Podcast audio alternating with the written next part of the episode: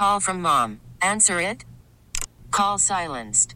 Instacart knows nothing gets between you and the game. That's why they make ordering from your couch easy.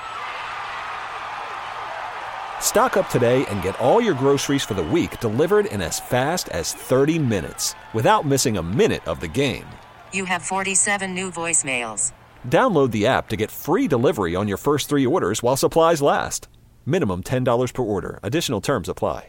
As you may know, my favorite soda is called Moxie. Have you ever tasted a Moxie? How could I describe it? Um, it's got a little bit of a bitter taste, kind of a little bit medicinal, maybe where um, Dr. Pepper-ish like, but uh, a distinctive taste all of its own. Tracy Austin runs Frank's Restaurant and Pub in the old Moxie building in Lisbon, Maine. Moxie is very big in Maine for years. Um, the old timers that come in here um, say that sometimes account that they've been drinking one a day, and that's what why they've lived as long as they have. Very big, even though some people think it tastes like cough syrup. Yeah, originally it was a medicinal um, type of formula to help with digestion, aid in digestion.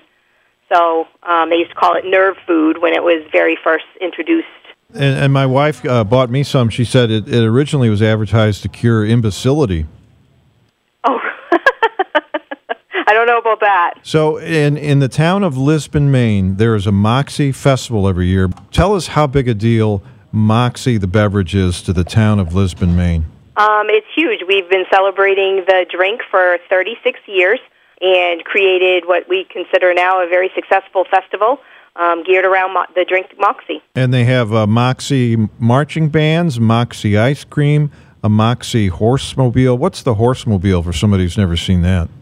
Um, it's uh, it kind of looks like a carousel horse, um, but in larger scale of a real horse, um, with four wheels, um, and it has a steering wheel on it as well. The reaction in Lisbon, Maine to Coke buying Moxie, Austin says, positive so far. They don't think Coke will change the old Moxie formula, and they think Moxie will be distributed more around the country. Definitely save even Mainers money because we have to ship them to aunts and uncles and cousins and grandparents who snowbird. So That's Tracy Austin of Frank's Restaurant and Pub in the old Moxie building in Lisbon, Maine.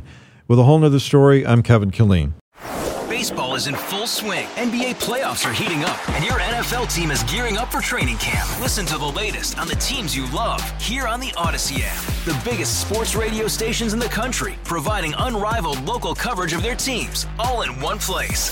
Exclusive interviews with players, coaches, and team executives, streaming live and always available on demand. Stay in the know with your favorite teams right here on the Audacy app.